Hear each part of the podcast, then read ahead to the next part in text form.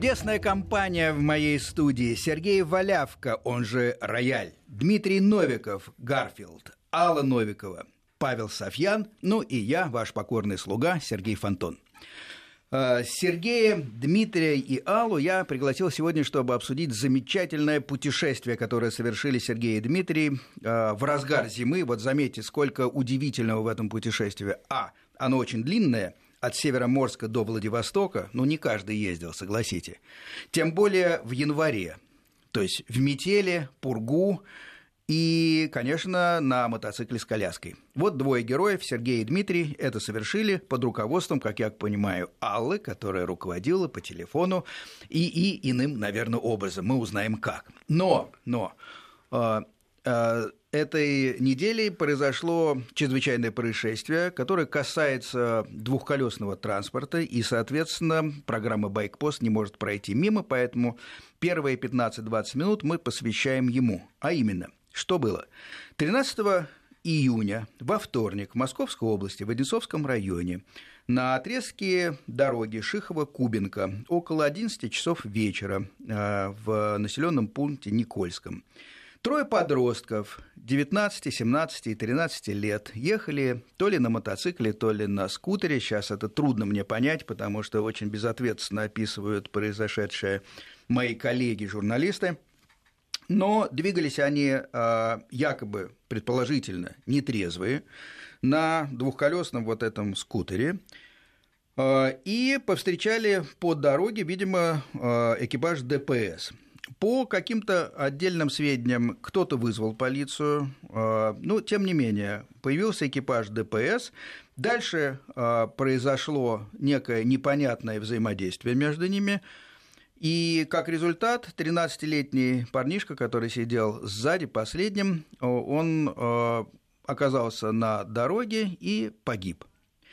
Вот эти факты. Поэтому Самый главный вопрос, на самом деле, а что мы ждем от полиции, которая а, взаимодействует с такого рода мотоциклистами. Я не защищаю ни подростков, которые ездят без шлемов, без прав, а, часто выпившие, несмотря на возраст, на скутерах. Но я исхожу из того, как любой нормальный, как мне кажется, гражданин и мотоциклист, из того, что если мы вызываем полицию, то мы хотим, чтобы прекратилось безобразие, но все-таки ее действия были адекватны правонарушению. В чем смысл? Вот смотрите, 13-летний школьник э, погиб. Вот это факт.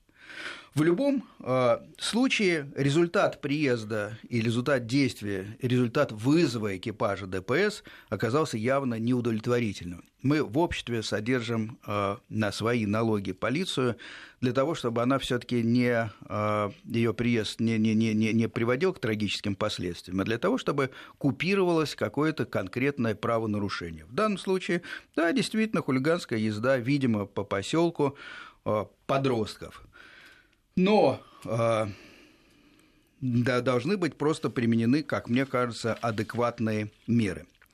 Павел, главный вопрос, который я хочу задать всем, и, собственно, почему я именно сейчас обсуждаю эту тему. Вот сейчас вокруг этого стола сидят как минимум четверо мотоциклистов, которые, э, ну, давайте вот э, по кругу. Какой стаж езды на мотоцикле? Да лет 10-11, не помню точно. Хорошо, больше 10. Сереж, у вас? Ну, у меня уже почти 20. 20. Паш? У меня больше 30. Да, я с, с 79 -го года. Ну, тоже много. И вот э, э, сколько я не, не живу, каждый раз э, во все времена вставал такой вопрос. Что делать с подростками, которые хулиганят, в том числе на двух колесах? А, у меня был всегда перед глазами один рецепт. Да, я, кстати говоря, сам э, ездил, ну, может быть, не, не совсем не трезвый, но за мной, да, ездил иногда, тогда еще канарейка ее называли. А, мы ездили на, на скутерах, на мопедах и так далее. Вот, ну, маленький, любая тропинка, и вы от машины уходите. Никакая скорость не нужна, ничего, все спокойно заканчивается. Да, если работает нормально участковый, то э, если вы сильно засветились в кавычках, может быть, могут быть и бывали последствия. Приходят, говорят, здравствуйте, мы знаем, вы ездили, нехорошо, где родители и так далее. Вот, но все остались целы. Мне непонятно, почему э, должна машина ДПС гоняться за э, скутером. Причем, вот как описывается. Э, вроде как бы э, это уже сторона э, ДПС описывает, что Ехали они за этим скутером, по громкой связи говорили остановиться, те только прибавляли и прибавляли. И потом произошло столкновение. Мотоцикл, я цитирую, врезался в автомобиль. То есть, если они догоняли, ехали в одну сторону, я извиняюсь, то кто в кого врезался? Не очень понятно. Да, я не хочу сразу говорить, кто виноват, кто прав вот сейчас в этой ситуации. Это действительно должно показать следствие. Должна быть на самом деле видео, видеорегистратор должен быть, камера должна быть в, в патрульном экипаже. А, должно быть, естественно, расследование, оно сейчас ведется, но главный вопрос. Вот, Паш, как вы считаете, должны, в принципе, экипажи ДПС на машинах преследовать нарушителей скутеристов? Я не защищаю скутеристов, поймите. Они, да, едут без шлема. Да, возможно, возможно, пока не ясно. Возможно, они пьяные. А, наверное, они едут не по правилам. Может быть, даже без бортовых огней и прочее. Но, в принципе, вот что может сделать автомобильный экипаж против э, скутера, как только не протаранить, по-моему, мало что разумного. Ну, с моей точки зрения, если вы задаете вопрос, должен ли экипаж ДПС преследовать, я бы ответил скорее нет, чем да. Однозначного ответа тут нету, потому что сразу возникает такая мысль, что ну, если они не будут преследовать, значит, я могу творить все, что хочу, и вроде как безнаказанно. И это многим не нравится, и, наверное, это действительно и такого неправильно. не должно да. быть, очевидно, да? Вот. Но, с другой стороны, давайте так говорить. За что их преследуют? За то, что они нарушили ПДД. А для чего, или там, ну, какие-то, да, такие правила. А, а для чего нужны ПДД? Для того, чтобы обеспечить безопасность движения, то есть сохранить людям жизнь. Таким образом, ситуация становится абсурдной. Можно сказать так, мы убиваем человека, чтобы он, не дай бог, не пострадал по своей вине. Понимаете, абсурдность, да? А, в действительности, конечно же, так поступать нельзя. То есть, в моем представлении, работу всю по предотвращению таких вещей или по наказанию за такие вещи необходимо делать не в момент, когда совершается вот такое вот правонарушения, назовем это так, а до и после. Это чем-то напоминает обсуждавшуюся нами уже историю, как когда вы видите на дороге, едете на мотоцикле, на дороге видите, что какой-то водитель машины ведет себя по отношению к вам неадекватно в прошлом эфире у нас это было обсуждение, да, и мы говорили о том, что ни в коем случае вот в тот момент, когда это происходит, нельзя предпринимать никаких действий. Почему? Потому что э, мотоциклист гораздо более уязвим по отношению к тому, кто сидит в машине. И это высокие риски. Соответственно, сотрудник ГАИ, сидя в машине, прекрасно должен понимать, что любые попытки остановить в случае, если мотоциклист не захочет по каким-то причинам останавливаться, чреваты ДТП и гибелью мотоциклиста. Значит, он очень хорошо должен оценить. Этот мотоциклист совершил нарушение, которое может быть наказана гибелью, имеет смысл рискнуть жизнью этого мотоциклиста, чтобы предотвратить нарушение или нет? Вот, да, совершенно и... правильно. Например, э, человек бегает с ножом в толпе и, и, и кого-то э, хаотично атакует. Да? Все, у всех на слуху такие случаи в мире. Значит, вот мне кажется, что в обществе никогда никто не будет против, если полиция в этом случае применяет оружие, пусть даже в толпе, пусть даже это угроза и другим, потому потому что все-таки стрельба есть стрельба, но они пресекают фантастическое правонарушение. Если пьяный подросток, то, мне кажется, все-таки э, убивать неправильно. Вот и мне так кажется. То есть должно быть мера воздействия, должна быть адекватна, и инструменты, применяемые при пресечении правонарушения, должны быть соразмерны самому правонарушению. Значит, в данном случае, судя по всему, правильнее было бы совсем другие действия, то есть то, что вы описывали. В конце концов, всегда можно вычислить, что это за ребята, потом к ним прийти и провести беседу. А кроме того, я понимаю, что, может быть, это звучит утопически немножко, гораздо более важно проводить, проводить профилактические мероприятия, то есть создавать какие-то клубы, вовлекать тех же ребят в какие-то вот такие общие мероприятия, в рамках которых, да, я вижу по вашему выражению лица, вы не очень в это верите, но тем не менее. И более того, даже так, что э, я бы сказал, что если вот такие ребята мы видим тусуются, то я бы предложил сотрудникам ГАИ подъехать к ним на мотоцикле и не в форме чтобы у них не было сразу мысли, что их пытаются поймать, наказать и так далее. Подъехать в виде гражданского лица на мотоцикле, показывая тем самым, что они, в общем, мы с тобой одной крови, что называется, да, и тогда обеспечить себе возможность провести какую-то хотя бы минимально воспитательную беседу. И с высокой степенью вероятности удалось бы этих ребят отправить. Кстати, может быть, они и ехали уже к себе домой. Красивая птица в облаках нарисована да, вами я словесно. Понимаю. Сергей, что скажете? А, во-первых, вот такой вопрос. Э, судя по вашему внешнему виду, вы не чурались э, и уличных столкновений, и, может быть, гонок с э, полицейскими. В вашей бытности, можно сказать, в детстве, вот так вот, в детстве. Бывало такое, что вы уходили от полиции, ездили на скутере не по правилам, без шлема и прочее, а может и на мотике? Ну, знаете, прежде всего скажу, что на скутере я вообще никогда не ездил, потому что я их очень боюсь. И я не понимаю, как их можно управлять. ответ, так. Ну, так получилось, что всю жизнь гонял только на мотоциклах, но, признаюсь честно, то есть э, хулиганить не хулиганил. У меня никогда не было моментов, что там я удирать начинал от каких-то там сотрудников полиции. Даже еще в те времена, когда ему табат-то по улицам не ездил. Не ездил, да. Вот если... она, обманчивая внешность. А мне казалось, что уж кто-кто из нашей компании, сидящей здесь в студии, вы-то, может быть, и удирали. Интересно, Честно здорово. Скажу, Я снимаю шляпу, Сергей, прекрасно. Но как вам кажется, все-таки, а, как у, у, у, стоит урезонить вот таких подростков? Они есть практически в каждом поселке. Ну, вы знаете, на самом деле методы воздействия на данных подростков есть но они скорее не какими-то физическими действиями, да, а именно, как здесь правильно прозвучало, то есть личным опытом. Сейчас, в принципе, насколько я знаю, то есть у меня большое количество достаточно мото-друзей, которые занимаются тем, что они собирают таких подростков, определяют определенные какие-то дни, да, то есть, прошу прощения, словесный каламбур. Ну да.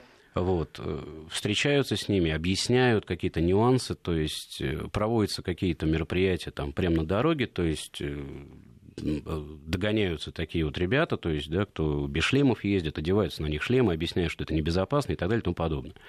То есть э, все понятно, что подростки, они видят какой-то авторитет в каких-то байкерах, там еще что, все такие крутые там байкеры в жилетках и так далее. Так вот, э, самое правильное, да, вот и на нашем как бы опыте такое было, то есть самое правильное, это именно с личным примером показывать, как правильно нужно себя вести. То есть если нужно ездить в шлеме, значит, нужно ездить в шлеме. Не потому что дядя там милиционер грозит Поймает. пальцем. Да, да, а прежде всего потому, что голова – это та штука, которая не восстанавливается. То есть... Правильно. Дим, что скажете вы? Вы, кстати, э, гоняли на скутере? Ну, на скутере, да. Бывало несколько раз, там, когда либо мотоцикл в ремонте, либо кто-то еще.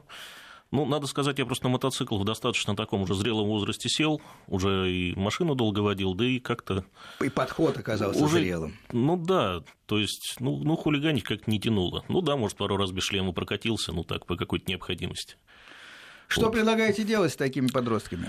Ой, это на самом деле сложный вопрос, потому что, ну, профилактика, да, она должна быть. С другой стороны, ну, если подростку втемяшлось в голову съездить за добавкой, простите, в магазин, ну да. к сожалению, с этим уже ничего не сделаешь. Но это, кстати, не только подростки, это и взрослые люди себе позволяют. Ну, не знаю, не знаю. Те же самые погони с использованием мотобата, но они более эффективны. Они, может быть, менее опасны, но все равно опасны. Конечно. Нет у меня однозначного ответа на этот вопрос. Ну, насчет погони, в общем, мы все помним эту историю в начале 2000-х, да, когда мотобат уже начал выезжать на дороге, именно направленно на пресечение мотоциклистов, да, и мы все помним, какая была кухня вот с этими погонами, и сколько народу билось, и сотрудники да, разбивались, да. и мотоциклисты разбивались, то есть После этого, насколько я помню, были какие-то урезоненные факторы, да, то есть начали возникать, что и погони начали ограничивать как-то. То есть, поэтому, на мой взгляд, погоня Ну, может быть, только в американском кино это круто, а на самом деле использовать такие вещи, как погони, их не должно быть, мне кажется. Профилактика, профилактика и профилактика, кстати говоря, потому что в таких всегда э, поселках вот все на виду на самом деле. Сейчас лето, сейчас начинается пора школьных каникул, отпусков и так далее. Поэтому компании эти шумные известны все наперечет. Если вообще есть участковый какой-то, ничто не мешает ему этим заняться спокойно, днем с родителями и так далее.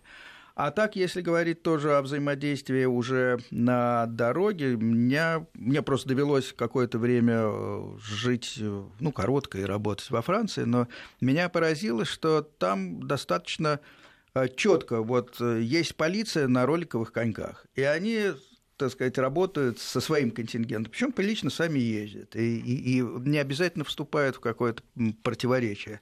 Есть на скутерах, и они работают, соответственно, с, с этой публикой. Есть на спортбайках, они стоят на, на больших хайвей, на трассах, где действительно большие скорости. То есть она, та, такая работа, должна быть, даже если уже направлена на пресечение, то она должна быть адресная, конечно, и с адекватными мерами.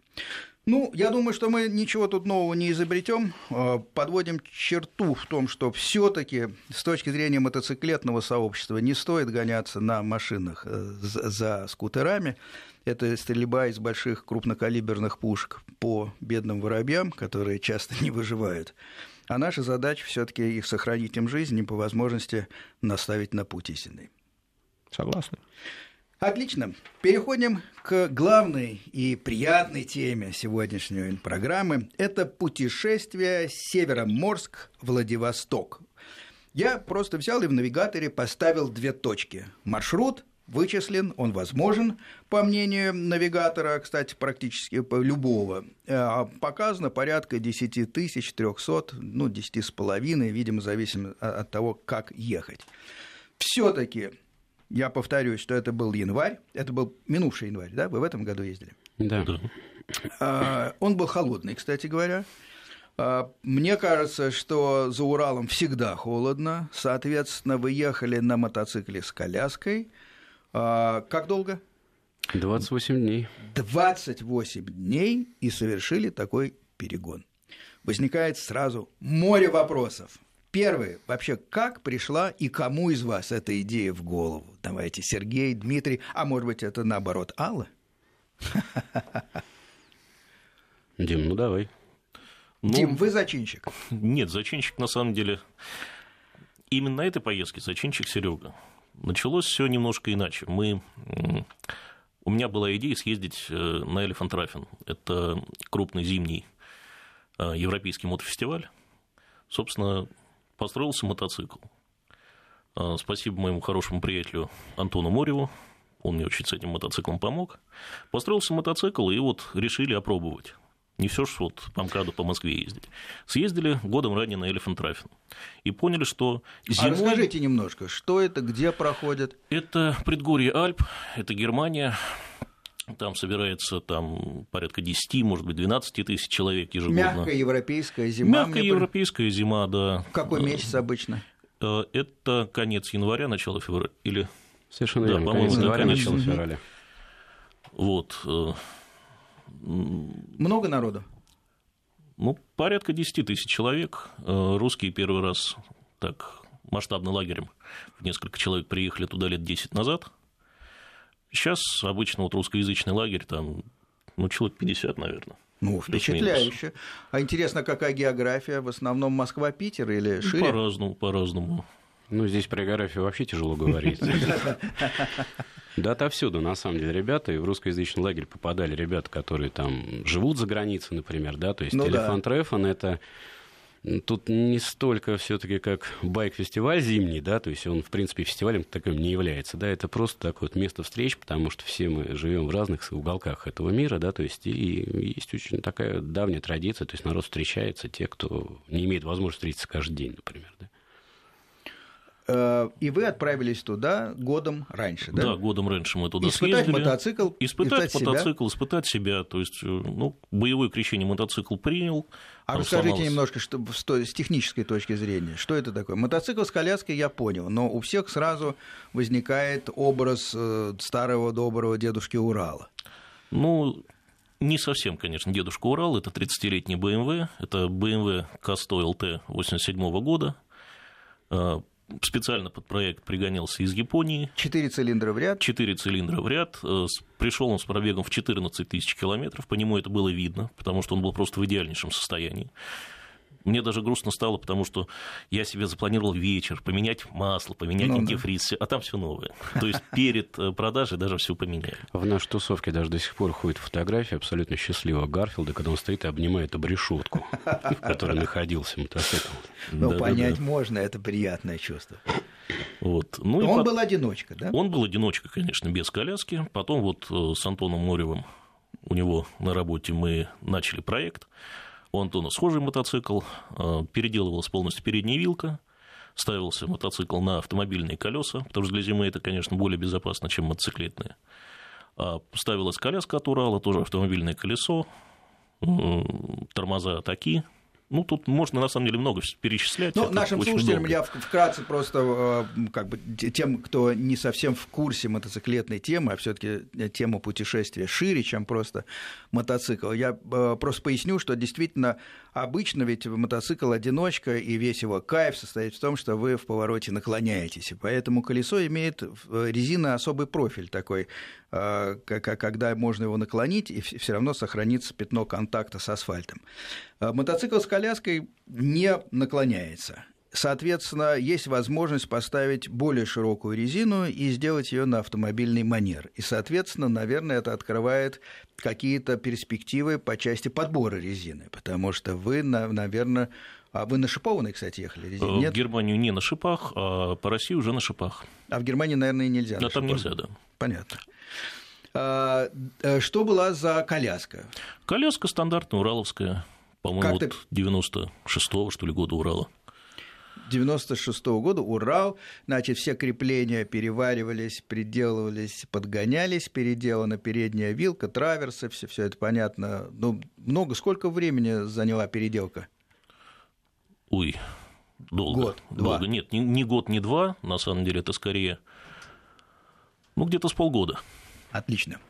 А мы продолжим разговор через короткую паузу, через новости.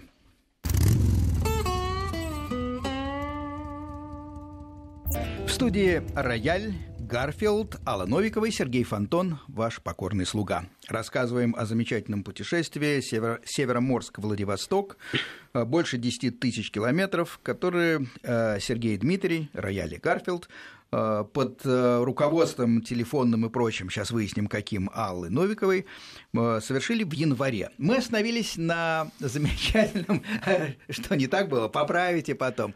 Мы остановились на вашей первой поездке на германский немецкий фестиваль зимний. Было это здорово, для этого вы построили BMW K100, то есть его приобрели, а из него построили уже мотоцикл с коляской, пригодный для зимних путешествий. Правильно? Да. Хорошо. Вот, ну, после э, вот этого фестиваля, милого, наверное, с э, приятными напитками, с хорошим антуражем, абсолютно европейским, как вам пришла идея совершить пробег иного рода через всю, по сути, Россию, от Североморска до Владивостока? Ну, тут как получилось. Приехали, месяц отдохнули, и как-то Серега мне говорит, Карфилд, давай Россию перечем. Ну, давай. Потом какое-то тоже время проходит, чуть ли не месяц. А давай зимой. Ну, давай. Так и поехали. Здорово. А по сравнению с... Ну, почему Североморск? Ведь в моей, моей, моей голове а, Североморск а, больше связан с доблестным флотом нашим, с холодными морями. Почему оттуда? Ну, от океана до океана. От океана до океана? Да. Отличная идея. Как, Э, Алла, вы какую функцию выполняли? Ну, я, наверное, позволю себе за Аллу ответить. Давайте, давайте. У нас просто есть с Аллой определенный уговор, то есть, когда да. мне что-то втемяшивается в голову, она меня не отвлекает, она мне не мешает. Поэтому, в принципе, наверное, и в этой поездке, то есть, как бы Алла оказывала непосредственно воздействие, то есть, был процесс ожидания, нежели не, не, не, нежели активного да, участия. нежели активного участия. Что... Хорошо, а как вы готовили поездку? Я имею в виду логистика. Ведь все-таки надо сесть, отправиться, надо э, представлять, э, где вы будете останавливаться, ночевать, какая потребуется экипировка, ну и по возможности, какие могут случиться неприятности. Ну, тут на самом деле вопрос такой классный. Нам его задавали очень много народу, тем особенно интересовались те, кто нас знает давно. Но ответ будет на самом деле краток, то есть да никак мы не готовились. Причем самое забавное, что нам это абсолютно присуще, да, то есть мы никогда не создаем какие-то огромные проблемы. У нас есть замечательные друзья, которые, Паш Кобяк питерский, да, который всегда говорит одну и ту же хорошую фразу «сел и поехал». Сел и поехал. Здесь была история точно такая же «сели и поехали». Примерно раскидали бюджет. Североморск был определен просто потому, что захотелось это сделать как бы для себя, для любимых, но по-настоящему. То есть это была самая крайняя точка севера, да, непосредственно побережье Северного Ледовитого океана, но просто потому, что это была самая крайняя точка, куда можно было добраться на мотоцикле без потери времени. То есть, собственно, определение было такое – то есть вы сначала стартовали из Москвы, по сути, да? Нет, Или не совсем откуда? так. Мы не располагали таким количеством времени. То есть мотоцикл перебросили в Мурманск. Там его так. встретили наши друзья, угу. мурманские ребята. То есть они его приняли, они его поставили к себе в гараж. Мы прилетели туда второго, сели на мотоцикл. Третьего с утра переехали в Североморск, 37 километров, да, от Мурманска, да, да, он рядом ошибаюсь. находится. Угу. Вот, э, потусовались там на главной площади, то есть отметили, что мы там были. Как это выглядело? Пришли еще друзья?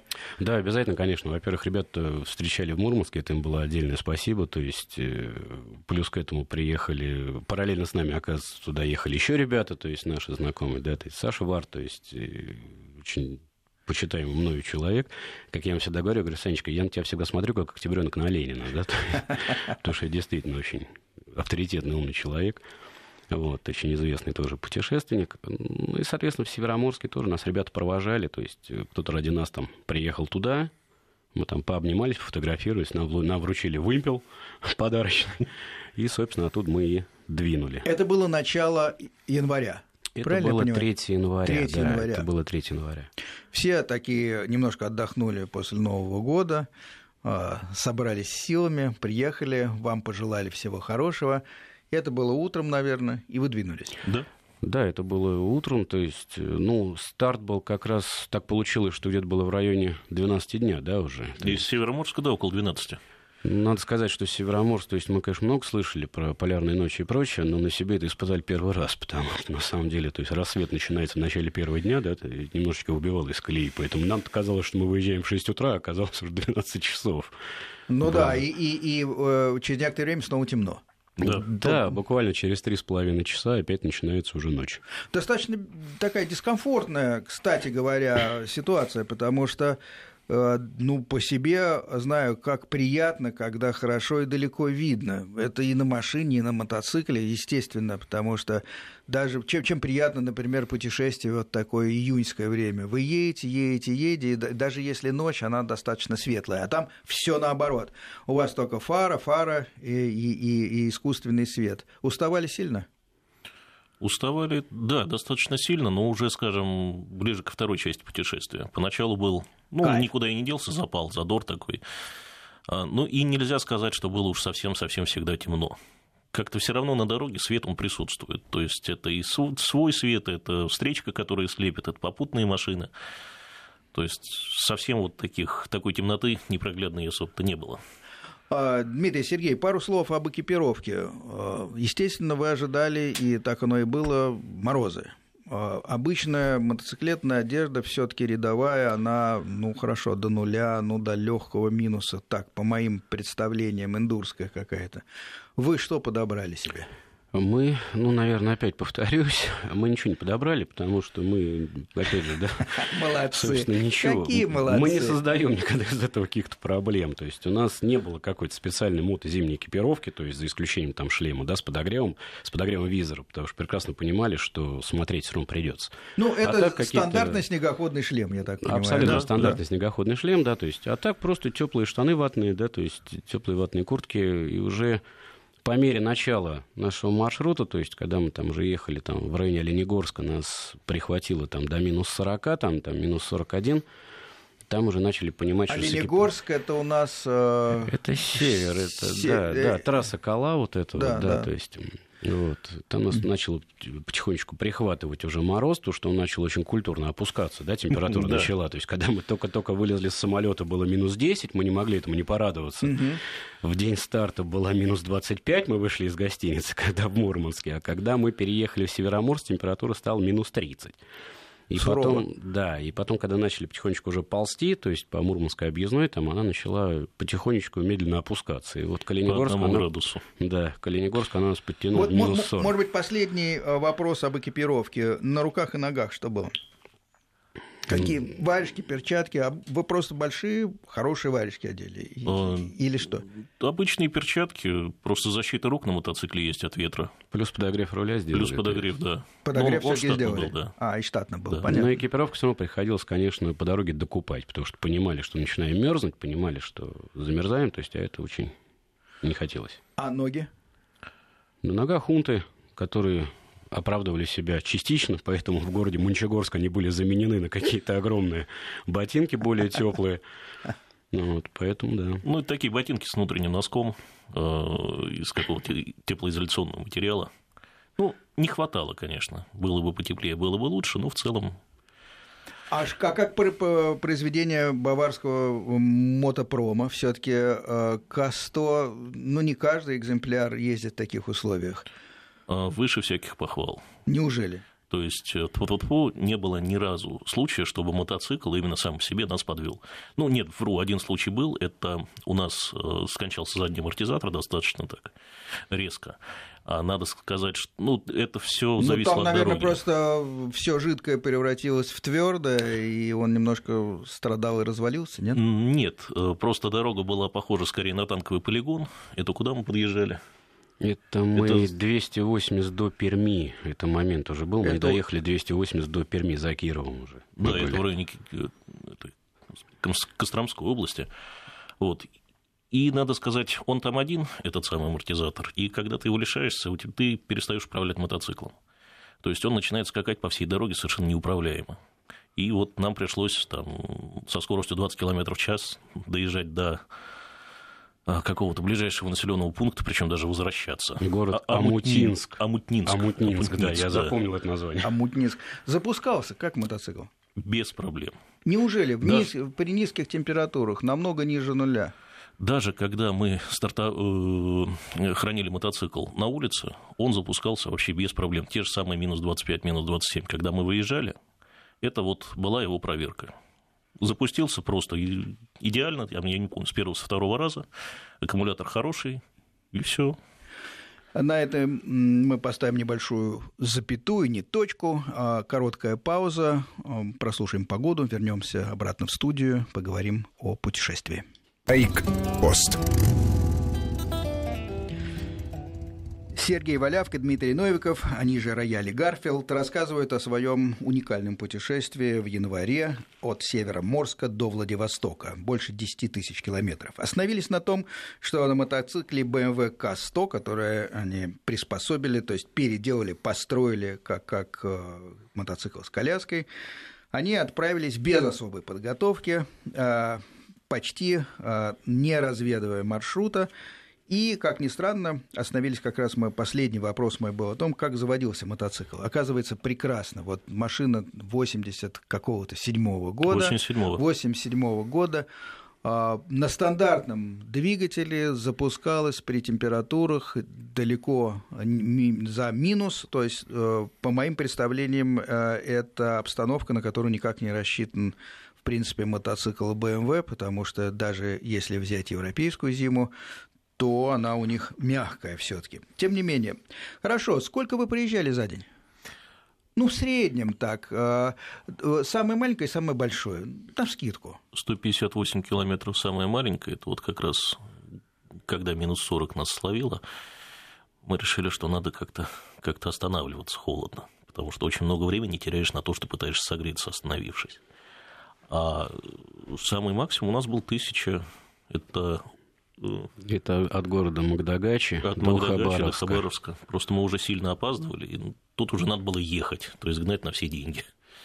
Что скажете о дорожном полотне? Вот э, понятно, что навигатор прокладывает, но как оно выглядит? В европейской части все-таки тем людям, которые живут в Москве, Питере, да вообще именно в европейской части, нам все это знакомо. Можно ездить достаточно хорошо. Что делается дальше? А, вообще ехали, а, был такой лозунг, зимой в России дороги ровнее. Вот я скажу, нифига не ровнее. Они другие немного становятся. Они, да, естественно, становятся другие. В Карелии очень хорошие дороги, а все, что дальше, ну... За Уралом. И до Урала. И То до же Урала, самое хорошо. Костромская область, танковый полигон там просто. Я не знаю, как там части машин не, не валяются, видимо, их просто с ветром сносят. Есть, есть некоторые участки очень неплохие э, дорог, метров по 100, по 200 за Уралом. В основном, конечно, дороги так себе. На мотоцикле без коляски пройти до Владивостока ничего сложного не представляет, то есть нет непроходимых мест. Но мотоцикл с коляской, он управляется хуже, чем одиночка, и у него есть ряд э, минусов перед машиной. То есть постоянная колея, это, конечно, это тяжело.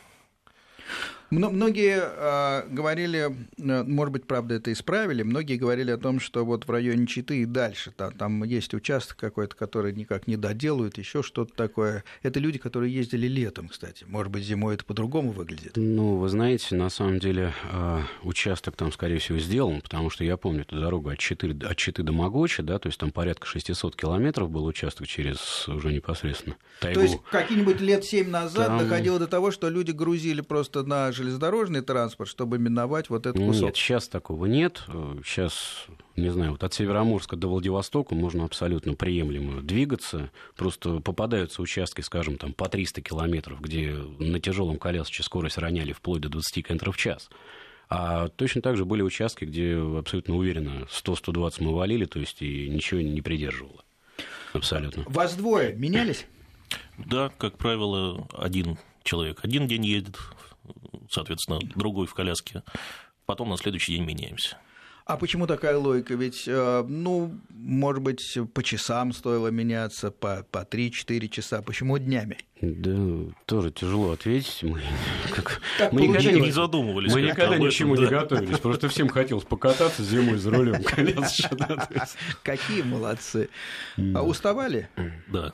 Уставали действительно. Летом оно полегче, зимой оно сложнее. Вот такое ощущение за рулем вспоминая, уже не за рулем, а потом, когда лежишь и, и засыпаешь, все равно перед глазами дорога катится, катится. Доходило до этого? По-моему, нет. По-моему, мы уже вот когда... Касались подушки, Даже не касались, сразу. когда вот уже пытались ее коснуться, по-моему, еще в полете мы засыпали, потому что а, Тут надо тоже сказать, нас очень ребята тепло встречали, и эм, проблема в том, что нам-то завтра выезжать рано, а приезжаем мы, как правило, очень поздно, то есть Они часиков в поговорить 9, в хотят. 10, а поговорить хочется, обсудить, как дороги, мы гости, да, и за столом посидеть, спиртное тут ни при чем. Просто вот им тоже интересно с нами пообщаться, потому что, ну... Вот... И все те же вопросы, что я задаю. Приблизительно, конечно. Почти. Почти. Слушайте, а где останавливаетесь э, в основном? У, у друзей я понял, э, но, во-первых, как находили друзей, и если останавливались иногда в гостиницах, то как на них попадали? Случайно? Ну, вы знаете, тут какая ситуация? То есть, э, находили друзей, это друзья были найдены очень-очень давно, потому что дорога-то, она, собственно, одна для, одна для всех, да, то есть, поэтому друзей, друзей находили очень давно. Плюс к этому именно больше того, чего мы не ожидали, да, то есть мы-то поехали на самом деле сами для себя, то есть не было никакого пиара, там это вся история, которую даже не задумывались. У меня на Фейсбуке вообще там было что-то 30 друзей, то есть самых там близких ребят. Вот. Потом уже в процессе, то есть мы э, столкнулись с тем, что был именно дружеский подхват, да, то есть у мототуристов у них как бы есть такое понятие, да, как диспетчеризация, то есть э, нас тут же подхватили, опять же, наши друзья, да, повторюсь, то есть один нас вел от Мурманска там до Кемерово фактически, Ну да. да, то есть от Кемерово до Могочи нас подхватили дальше, то есть я на Вел, телефон... э- э- это значит, что Вёл, а, это значит- вы были в контакте по телефону, Я каждый день на телефон получал смс в каком, то есть мы называли, в каком городе мы планируем тормозить, да, то есть я получал смс контактных лиц, которые нас уже там ждут. То есть ребята уже были предупреждены, был готов там какой-то гараж теплый, да, то есть и какая-то постель. Поэтому как бы не было смешно, вот именно правильно Мить начал говорить, что очень теплый прием дружеский. Вот, но уставали настолько, что иногда мы, конечно, сбегали от друзей в гостинице именно для того, чтобы просто упасть и уснуть. засыпали действительно на подходе к кровати, потом надо еще просто понимать, что мы пересекали 7 часовых поясов. Да, да, мне это знакомо. Это... Я доезжал, правда, до э, Монголии, ну, на мотоцикле тоже. Это было летом. Была странная поездка. Э, моя жена ехала на Л-200 с детьми, а я угу. рядом трусил на, на мотоцикле. И мы пожинали недостатки э, и того транспортного средства, и другого. То есть в пробках я их ждал, если ремонты дороги были, ну, а, соответственно, на частых заправках, наоборот, они меня. Поэтому я примерно представляю, как выглядит эта дорога. А вот э, мне летом, по крайней мере, бросилось в глаза, что наши части э, страны достаточно мало между собой взаимодействует. То есть какой-то регион проезжаешь, где активная жизнь и, и много машин, еще что-то такое, потом сотня, другая, третья пустой дороги абсолютно. Зимой как это выглядит? Ну, зимой это выглядит, еще наверное, еще более пусто. Да, причем э, мы абсолютно столкнулись с тем, что когда мы, например, двинули от, э, проехав Мурманск, да, то есть двинули уже вот на Медвежьегорск в том направлении, то есть трасса Кала, она достаточно пустая то, что она тупиковая, и там по-хорошему-то ехать некуда. Дальше средняя часть России, она была очень населенная, да, да то есть и часто населенные пункты и так далее. А когда мы уже пошли на Урал, то есть, а когда мы тем более ушли Перешли уже за, Урал, за Иркутск, да, да, да, то есть за Иркутск, там, конечно, уже стало более пустынно, более грустновато, угу. потому что Амурский край там вообще впечатлило. То есть там э, населенные пункты вы перестаете, вы перестаете проезжать через населенные пункты, и самый ближайший это там 15 километров в сторону от трассы. Кстати, есть... э, с заправками как обходили? Все-таки э, радиус действия дальнобойности у мотоцикла не такая, как у автомобилей. Ну, 20-литровая канистра наша лучшая подруга. Хватало? А, ну, на самом деле хватало бы и без канистры. Просто она была, ну, несколько раз, там, в 10 километрах условно от заправки заканчивался бензин, мы заливались, ехали на заправку, пополняли запасы. А в европейской территории России там вообще без проблем. А вот за Уралом, туда за Читой, ну, поменьше, конечно, заправок. Причем заправок вообще хватает, но хочется заправляться на каких-то проверенных потому что заливать неизвестно что из бочки, ну, опасно. Косотый работает на 95-м или второй? На 92-м. Второй. Да. Но здесь про заправочку все-таки хочу внести некоторую ясность. Это понятно, мы с тобой уже говорим, что заправок хватало, но народ все равно соберется катиться, да, друзья мои, не верьте то, что заправок хватает. Вот, на самом деле канистру с собой надо иметь все равно, потому что действительно уже на 21 век, то есть есть какие-то заправочные комплексы, но они не так часто, к чему мы привыкли путешествия, скажем, там вот в европейской части России. То есть заправочка там раз в 100, раз в 150 километров, ну, да, на да. это надо рассчитывать. А, криминальную какую-то обстановку на себе чувствовали. Многие говорят, что все-таки в одиночку не стоит так далеко ездить. Вас было двое, но экипаж один. А что-то в воздухе витало, то, что вам не нравилось иногда, нет? Витало. Витали такие моменты, то есть никаких, на самом деле, никакой прям прямой агрессии мы на себе не испытывали. Но пару раз, то есть мы с Митей, как два здоровых мужика, вроде такие 100-килограммовые, там, брутальные байкеры, да, но бывало пару раз, когда мы говорили, Митя, валим, да, то есть мы прыгали на мотоциклы, отваливали с открытыми шлемами, то есть такое тоже было пару ну, раз. Ну, на всякий случай. На всякий случай, потому что... Это где-то на остановках, полустанках или как вечером? Ну, перед Хабаровском Перед Хабаровском в темноте, да, там были местные там ребятки, которые, в принципе, наверное, с открытой душой подошли, да, то есть, ну, после фразы, ну, подари флаг чуть и жалко, что ли, мы с Митей решили ориентироваться от греха подальше. И, друзья, наверное, последний вопрос. Общий бюджет вот такой затеи сколько? Сколько стоит построить мотоцикл? У нас 50 секунд до конца. Ну, построить мотоцикл, на самом деле, достаточно дорого. Вместе. На скидку, все вместе. Ну, 300-350. Это, это, это в рублях мы говорим? Это в рублях. В рублях. Да. И сама дорога? 550 посчитали на группу вместе с подготовкой. Вместе с подготовкой. Ну что ж, плюс мотоцикл. В общем, удовольствие не дешевое, но я думаю, вы на полжизни еще но оно того стоит. Оно того стоит. Спасибо большое. А, сегодня моими гостями были Рояль и Гарфилд, Сергей Валявка и Дмитрий Новиков, которые рассказывали об удивительном путешествии Североморск-Владивосток, больше 10 тысяч километров на мотоцикле с коляской в январе. Спасибо, друзья. До свидания. Всего, Всего доброго. доброго.